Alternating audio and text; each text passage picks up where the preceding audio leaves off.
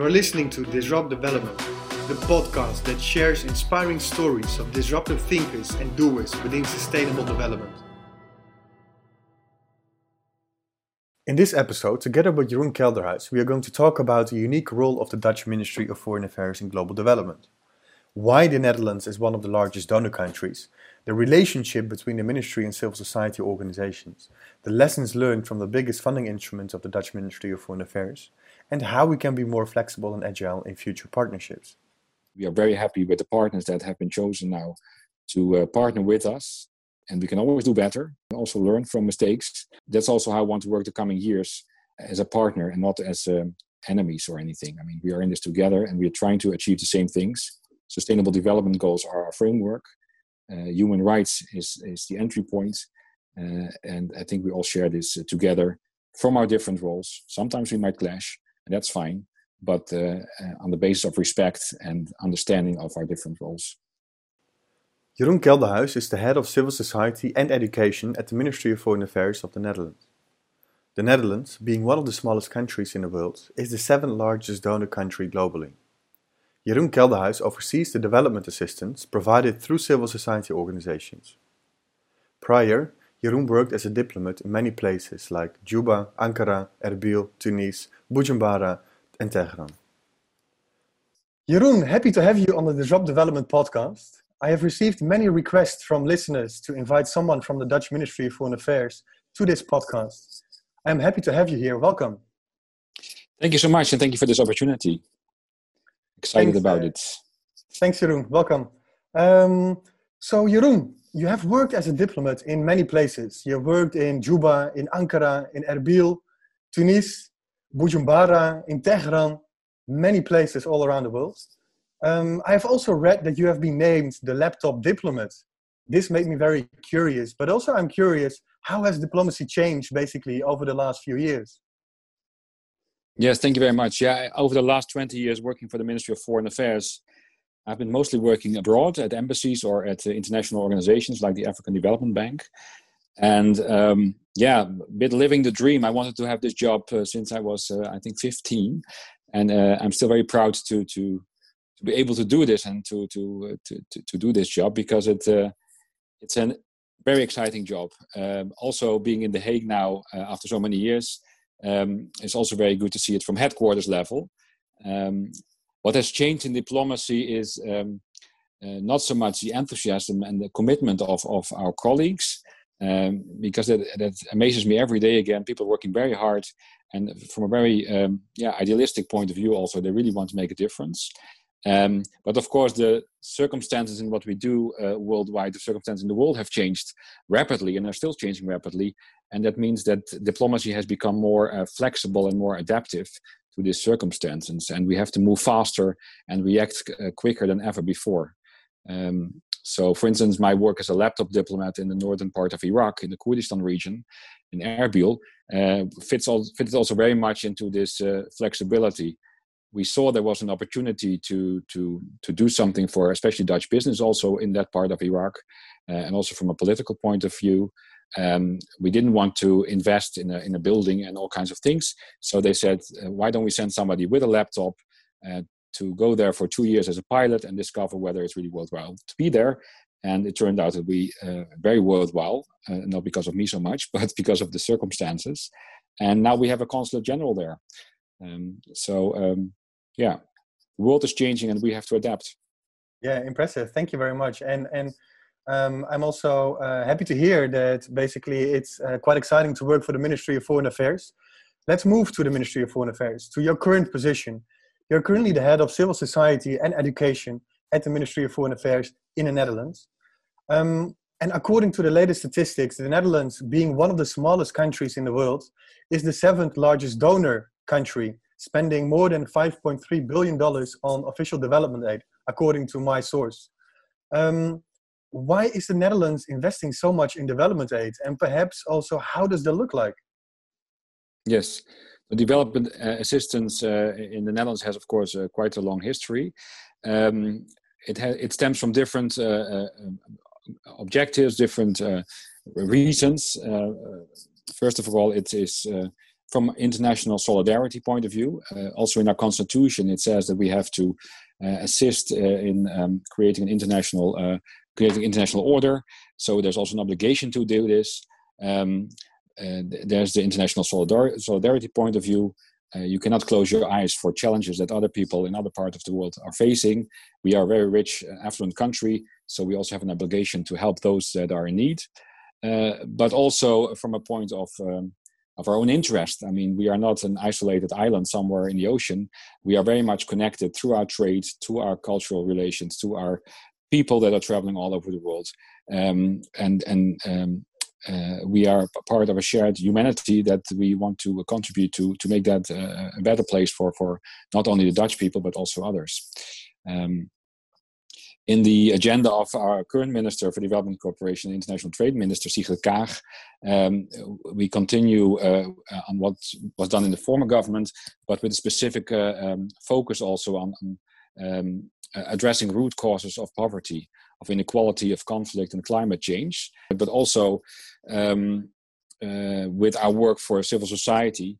Um, uh, we try to, to, to assist by amplifying their voices, voices of people that, that come up for their rights um, of um, uh, within their uh, role as watchdogs um, towards um, uh, keeping businesses and authorities uh, into uh, to account. So let's let's dive then perhaps in one of the most important instruments, right? Um, um, the Ministry of Foreign Affairs is using in supporting uh, civil society organizations in, in in order to keep, like you were saying, businesses and governments and other um, um, actors accountable.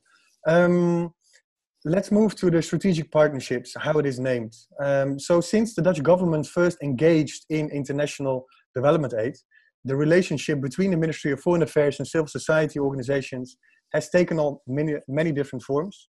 Um, from 2013 onwards, uh, the ministry saw a more political role for CSOs in reinforcing civil society dialogues between citizens, governments, and the private sector, like you were saying. So, to this end, uh, the Ministry of Foreign Affairs introduced the so called strategic partnerships, right? To work mm-hmm. with civil society organizations, both in the Netherlands, but in particular in, in the global south. Um, why did the ministry decide to work with the strategic partnerships as, as an instrument and perhaps also, I'm curious what makes this particular instrument uh, different compared to, let's say, other countries, uh, other ministries in other countries, and other grant systems? Yes, well, if you work on assisting uh, uh, societies in, in, in, in, reaching the sustainable development goals that we all have uh, uh agreed to, um, to achieve them, um, you cannot ignore the role of civil society. Uh, you have to work with governments, you have to work with uh, businesses, um, but you also have to work with civil society organizations because they are they play a key role in in, um, in development processes. Um, at the same time, it's not uh, up to us from a, a, donor organization to say you have to do this and that. Um, you have to listen to to you have to take into account the context where you're working in, and, and listen to to CSOs to those um, uh, entities uh, that are trying to to to work those towards those sustainable development goals in their own context. Uh, and as such, um, uh, we think as the Netherlands uh, that it is very that CSO have a very important role to play. Um, I don't say that, um, other countries do not uh, think the same way. We have ma- many like-minded countries, as we call them sometimes, that uh, do similar things. Um, but if you talk about social transformation processes, um, uh, and really making a difference to address those root causes that, that I was talking about uh, from different thematic areas, from different sustainable development goals. Um, you have to give um, space for civil society. Uh, and that's what we are doing. That's what we have been doing in the, in the former government. And that's what also Minister Kaag is doing in her current um, uh, policy papers. Um, this does not uh, come about in a few years. We also have to be realistic. Social transformation processes um, are constant need constant adapt adaptation. Um, things are not um, um uh, so rigid. You have, so you have to be able and also willing to adapt and be flexible. And for many donor organizations, it's quite a challenge to be so flexible uh, and, and, adaptive to changing circumstances. Um, so in that sense, we are unique as the Netherlands. I talk to many of my colleagues from other uh, countries, from other donor organizations, and they really, um, yeah, they really are uh, inspired by what we are doing, um, and we also try to inspire them by uh, um, telling about what we are doing uh, and what kind of successes we have with this, and, and hoping exactly, also that uh, what what exactly they are they inspired about? Well, that we give so much uh, space for also um, not only dialogue with civil society organization, but also dissent. We are open to dissent. We we we like discussions with with CSOs, also those that do not always agree with government policy. Uh, you can imagine that, for instance, uh, when you talk about um, um, certain economic uh, development uh, uh, programs where businesses are also involved. Um, uh, where policy coherence, as we call them in a term, is, is quite challenging sometimes. Where in the context you, at one side, try to help Dutch businesses, at the same time you try to help um, human rights organizations or climate change uh, climate organizations. Sometimes that create tensions uh, uh, for a political organization that we are. Uh, but we are not afraid of that, and we are very happy that our ministers also were not afraid of such uh, such discussions and such dialogues and such dissent. And we don't always have to agree, we also have to respect each other's roles in such a dialogue. Uh, but many countries, uh, yeah, are not seem not always so open to this kind of uh, dissent as a political institution. Yeah, so basically, what you're saying it's it's it's about the ministry being flexible, adaptive to the circumstances, uh, to civil society, also providing space for uh, dialogue and dissent in order to establish a more equal partnership, perhaps between the ministry as being the donor and the civil society as being the recipient, um, um, um, um, but still trying to explore ways on how to uh, work together, right, to achieve the sustainable development yeah. goals, like you're saying. and um, also, res- sorry, and also respecting the autonomy of, of civil society organizations, acknowledging that they have their own role to play, um, acknowledging that that sometimes that is uh, a challenge for us, um, and that sometimes we also um, pointed at certain issues that we think, okay, we see, we see things differently. Uh, but being open to such discussions, being open to such uh, sometimes complicated uh, discussions, um, is quite unique, apparently. Yeah. So let's let's talk dive into um, mm-hmm. this unique element. Uh, you were saying the dissent makes also uh, this system um, um very unique. Um, I've been reading um, um, the evaluations of the strategic partnerships of, of the last years. And one of the conclusions of this um, evaluation of the strategic partnership is that, yes, there was a lot of dialogue. That's one of the strengths, basically, of the strategic partnerships. However, at the same time, um, there was not much dissent. Although there was room for having dissent from civil society towards the ministry, uh, but this space was not filled in, was not used um, accordingly by civil society organizations. This made me curious. Why do you think um, um, um, this was concluded? What is the reason for not for us as civil society organizations not being able or willing uh, to um, uh, dive into this space and actually have sense towards the ministry?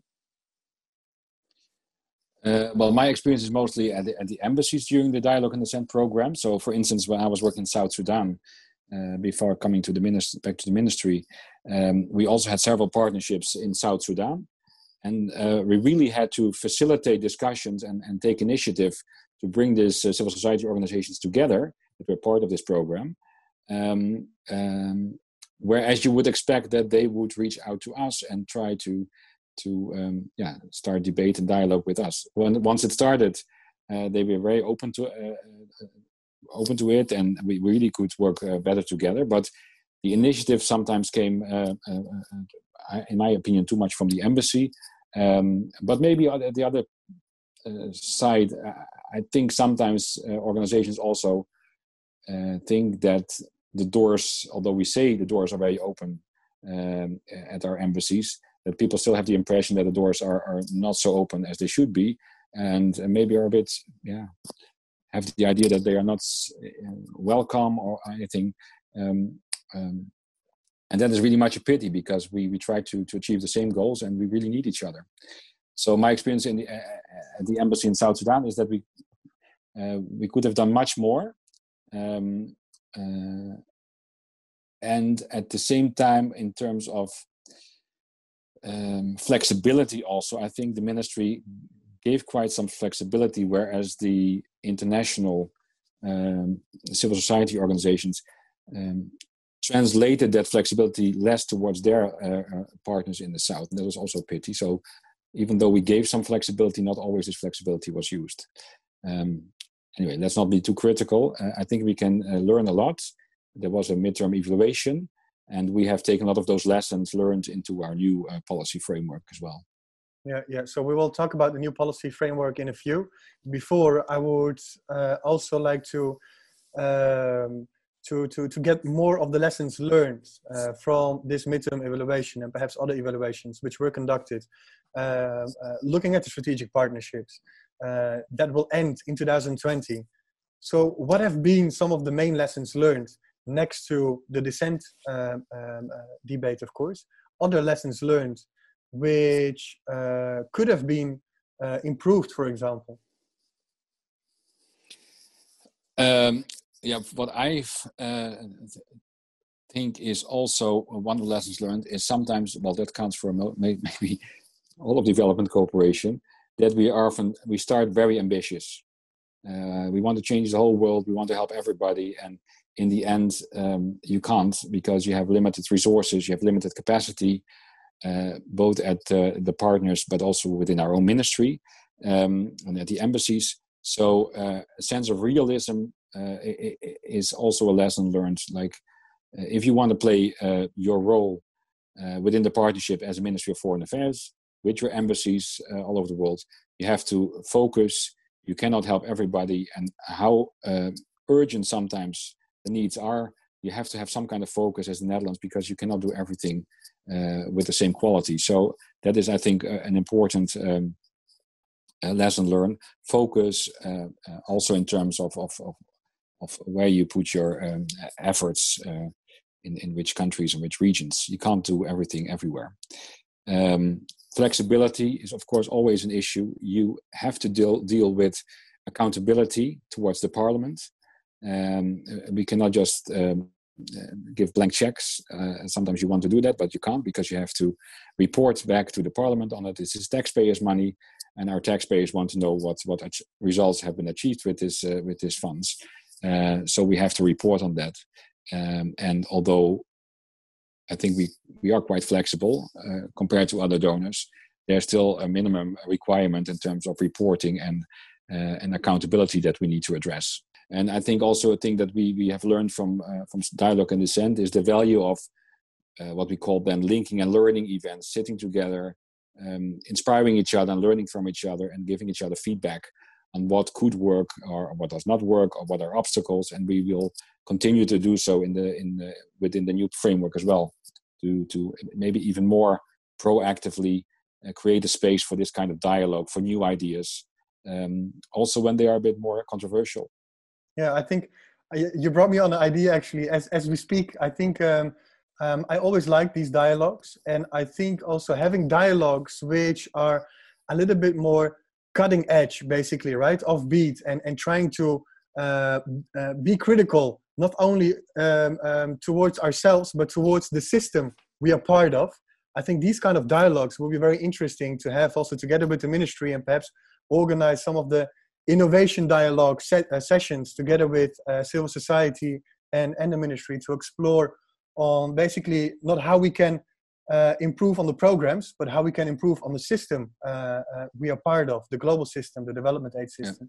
Yeah. Um, there's a there's a lot of inequalities, of course, in the system uh, that we try to address, and sometimes there's also a lot of blind spots that we are not aware of, uh, and we need mirrors to to to to tell us what what is still uh, going wrong. I think the whole what you also see with the Black Lives Matter movement, trying to keep up this mirror uh, and also discussions about about race and about uh, internalized structures that that foster inequalities, also in, in institutions, uh, not only within in ourselves, but also in the institutions that we are working for. for. and I think I'm proud to work for an organization that is not closing doors for this kind of more touchy subjects as well.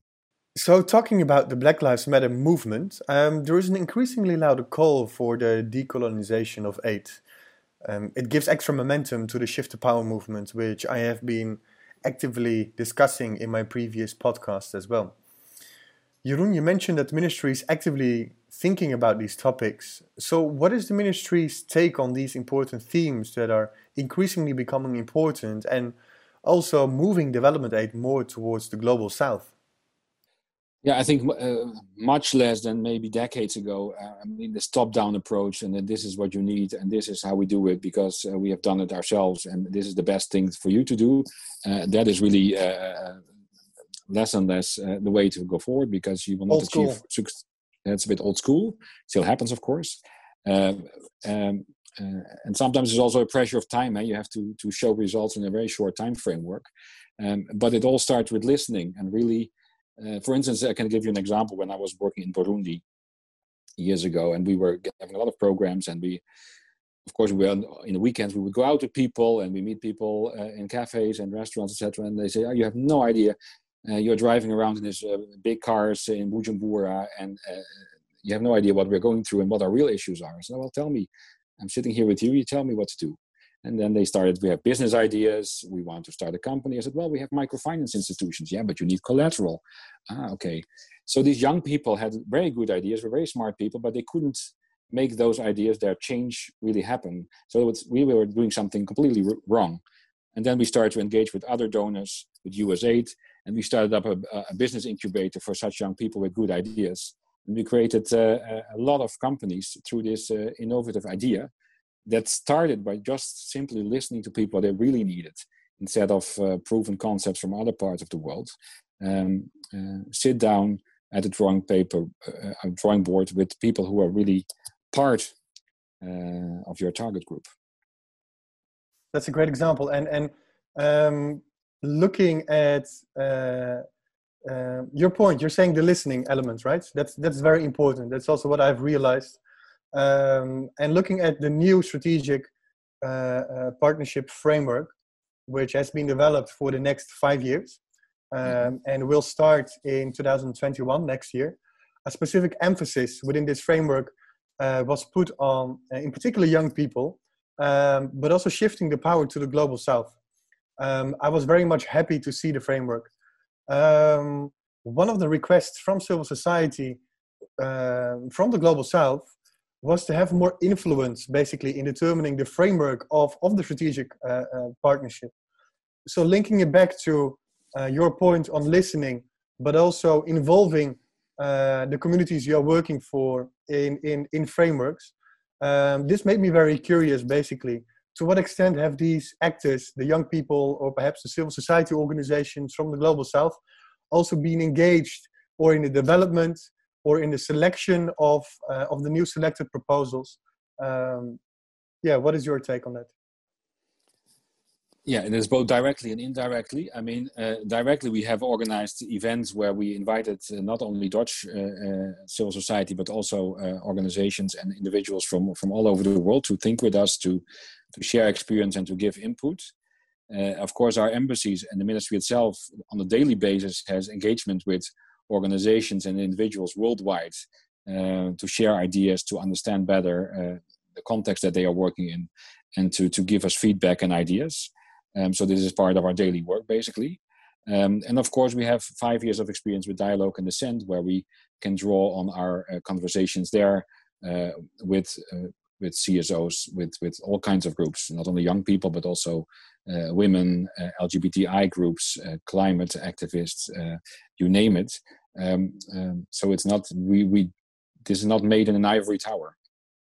And and and do you also let um, um these communities, uh, the young people, perhaps or civil society organizations from the global south, um, do you also engage them in the selection procedures for the new proposals, for the new strategic partnerships, perhaps?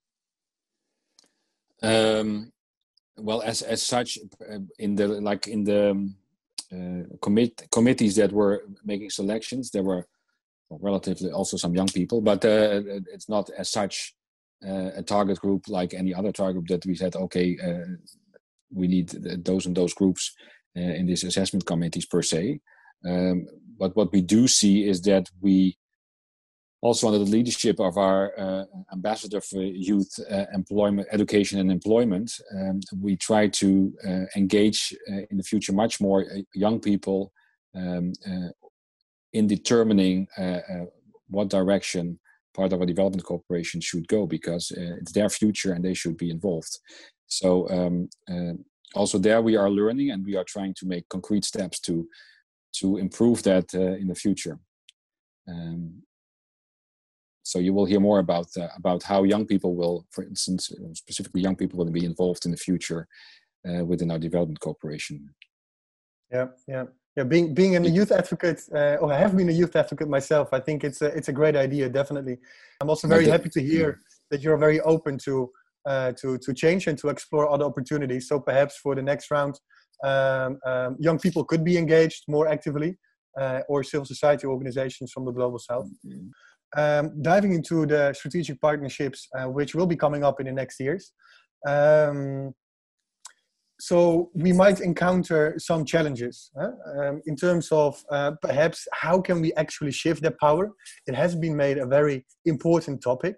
Um, how can we um, include the communities we serve more in decision making positions? That's something we as the civil society are currently also thinking about on how they structurally embed within the partnership. And personally, I think this could be one of the uh, biggest opportunities, but at the same time, also a learning experience for uh, us as civil society organizations to improve on. Because also, um, um, civil society organizations can do better in giving more ownership to uh, to the local organizations we serve. Um, another challenge we might experience, and this is something I would like to brainstorm with you about, is related to um, the work I'm doing currently for one of the strategic partnerships. I work um, on the development of an innovation strategy uh, for one of the partnerships. It's called the Love Alliance. Um, so innovation is all about flexibility, right? And flexibility, uh, basically, in budgets, in targets, in objectives that might change due to circumstances throughout the project, which is a multi-annual project of five years. Um, innovation is also about making mistakes, brilliant mistakes, preferably, of course, uh, because you're testing things, new things. You're trying to change and uh, things and challenge the status quo. Um, how can we uh, be more flexible, uh, but also taking into account the point you have earlier made, which is totally valid, the accountability element towards the parliament, towards the Dutch citizens who are paying taxes. Uh, still, how can we find that balance, but also try to explore on how we can facilitate this flexibility within our strategic partnership with the ministry, uh, but also within our programs. Um, do you have any ideas on that? Um, and and yeah, how how is the ministry going to support innovation and flexibility in the next five years?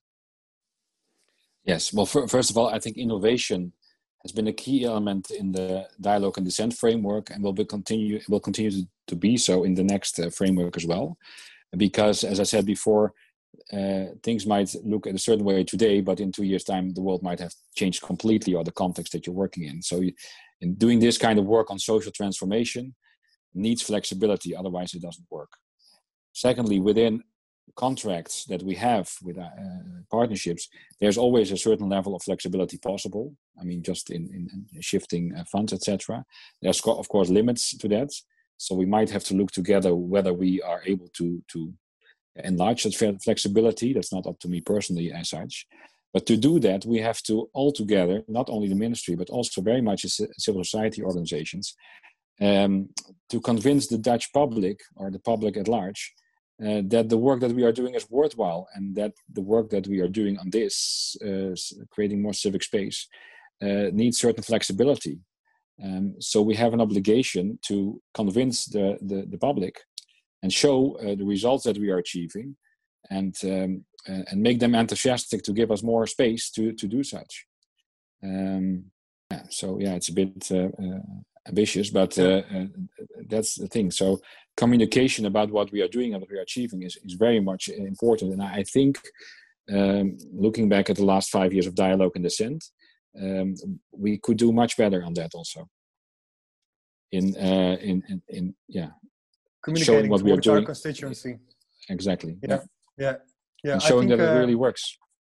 And showing that it really works. Yeah, because there is a there is quite some pushback. Um, also looking at my own personal surroundings, um, always I receive the question, yeah, but what what are you actually doing? Uh, looking at all those years, um, what kind of impact have you made? Um, and I always feel that I need to defend myself. So definitely, this is something uh, we can uh, we can we need to improve. And I think also, for example, Partos is doing great work on that in supporting positive communications uh, on on development cooperation in in our field. Um, but it is a shared responsibility, not only of Partos. It's it's also uh, the members of Partos, all the organizations, uh, together with the ministry in this case. Um, so the, the point you were also saying in terms of flexibility, uh, yeah, there is space, but there's also room to explore. I think this is also where then the element of dissent comes in. That also mm-hmm. we as strategic partners of the Dutch Ministry of Foreign Affairs need to be um, honest and clear of where we would like to get more space or where we would like to have more flexibility but also have a good justification for it, of course, and a good argumentation, and engage in a dialogue. Uh, because sometimes um, we can achieve more impact if we have more time, if we have more space, for example, or if we can uh, um, um, uh, uh postpone certain elements of the project. I think an example of that is what, what we have done when the when the current uh, COVID nineteen crisis came up a lot of organizations, also partly through Partos, have asked us for more flexibility. And we have, in a very short time, uh, created uh, a facility for organizations to shift part of their budgets towards uh, COVID 19 related uh, interventions. Um, of course, that uh, could also have been done better, maybe, uh, but it is an we example have shown an yeah. example of how quickly we could together shift things um, uh, uh, so it, it is possible, but we have to keep each other, uh, yeah, in the loop and and and to to know how to find well. each other quickly. Yeah. Yeah, definitely. I think it's a great example. Also, an example of, of, of, of how we need to work more uh, um, and create more of these examples. At you the same time, I mean, yeah, no. Uh, two things. As uh, you were talking about changing dip, how diplomacy is changing. I mean, communicating about what we're doing uh, is be, has become much more important in the last uh, decade. And uh, also diplomats. I mean, the fact that I'm doing this uh, podcast with you is also an example how we are able, as, as diplomats, our Ministry of Foreign Affairs uh, uh, personnel, to communicate about what we are doing. because that's very important, important, and, and, we want to to show that what we are doing often works and it is it's relevant.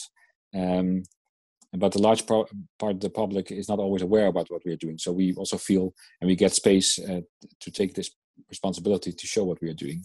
So, thinking about disrupting development, uh, innovating development, doing things differently, what is your personal ambition to do differently within and with the ministry uh, for the next years? Yes. Um, well, certain things. I mean, um, I work with a fantastic team with very uh, uh, ambitious and hardworking people. And I think if you know how much work it costs to, to set up such a framework, it's really impressive, especially under the circumstances of a, a COVID 19 pandemic that we have uh, made possible to start this in the 1st of January uh, 2021. Um, so I'm very proud of that. Um, at the same time, this is a new framework, sometimes with same partners like the former uh, framework, but also new partners. Uh, what I personally find very important is to be open and to create space for dialogue. So we will regularly facilitate meetings that we come together with the partners uh, so that they can reach out to us and we can reach out to them. Um, um, so that's important. Um, and then we can also organize this around certain uh, topics that we all find important. Uh, uh, and we can explore those topics together, but really coming together and create space to to face each other and also um, exchange and also talk about new innovative approaches that we can learn from each other uh, that we can learn from. Um, secondly uh, i find the involvement of our embassies very important in this program. If you are a partner in such a program you cannot just be a, a financing entity. We are a diplomatic institution. If you only want funding, you can also go to the postcode lottery or to other donor organizations.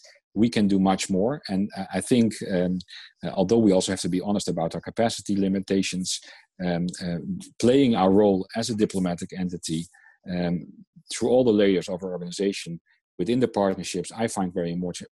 For very important, and for that, it means that in The Hague, but also at our embassies, we have to open our doors much more for the partnerships. The embassies also have to be aware of all the partnerships. Um, but I already see a, an enormous enthusiastic movement that has started has started already, where embassies and, and organizations um, uh, come together to discuss um, uh, about the, the, the, future programming. And what I also thirdly find very important is this um, uh, southern uh, ownership ship that has all kinds of dimensions. It's it's very simple to say such a thing, but in practice you come uh, you you face all kinds of obstacles. Um, but we we take this seriously. You already see an enormous shift shift in the new program of the number of organizations from the south that are involved. Um, I personally would have liked to see a bit more organizations as lead partners also but again, change takes time, but we are making huge steps forward. Um, and I know that our minister also finds this very important, and it's good to see that this is happening. Um, um, but it has to continue uh, to to to be explored further. And then we talk about um, what is very important is uh, unique selling points of each entity in the partnership: the ministry, the international CSOs, and uh, the southern uh, uh, local organizations that are part of this partnership. Thank you very much, uh, Jeroen, for these uh, great final words. Um, great to have you on this podcast. Also, great to have the ministry on this podcast, explaining a little bit on the history and the objectives um, and why it is so important to invest in development aid uh, through different um, um, structures, but in particular also investing in civil society, both the international ones and the local ones, like you mentioned. Very happy to engage on the partnership uh, to engage in dialogue, but also to engage in dissent. Thank you very much, and let's keep in touch. Thank you for the opportunity again. Thank you.